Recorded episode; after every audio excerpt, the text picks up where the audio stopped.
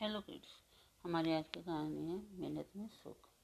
एक गाँव में एक संत अपनी पत्नी के साथ रहते थे। संत के पास हर समस्या का हल ज़रूर था। संत काफ़ी गरीब थे। उनके पास खेती करने के लिए थोड़ी सी ज़मीन थी। वह खेती करके किसी तरह से अपना जीवन चला रहे थे। गाँव के लोग उनकी मदद करने के लिए उन्हें कुछ ना कुछ दान देते रहते थे। लेकिन हर बार वह सामान उन्हें वापस कर देते थे।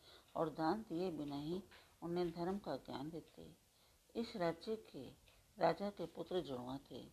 राजा हमेशा इसी सोच में रहता था कि वे दोनों में से किस पुत्र को अपना उत्तराधिकारी बनाए।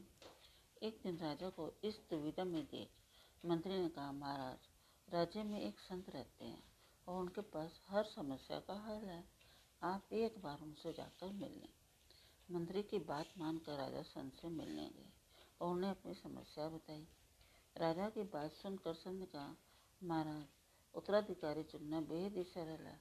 आप अपने उस पुत्र के पास ऊपर उस राज्य की ज़िम्मेदारी सौंपे जो मेहनती हो और राज्य की भलाई को सबसे पहले चुने संत की बात सुनकर राजा की दुविधा दूर हो गई।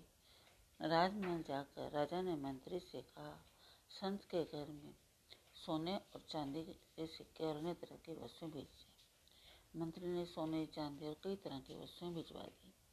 इतना सारा सामान देखकर संत ने जब मंत्री से पूछा कि ये सब क्या है तो मंत्री ने बताया कि ये सामान राजा ने भिजवाया है। संत ने सारा सामान वापस राजा के पास भेज दिया और अगले दिन राजमहल आकर राजा से कहा, मैं मेहनत करके धन कमाने में विश्वास रखता हूँ। और अपने आपके द्वारा दिया गया ये दान मुझे मंजूर नहीं है। अपनी मेहनत से कमाए गए धन से जो सुख मिलता है, वो सुख दान में मिले पैसों से हासिल नहीं किया जा सकता।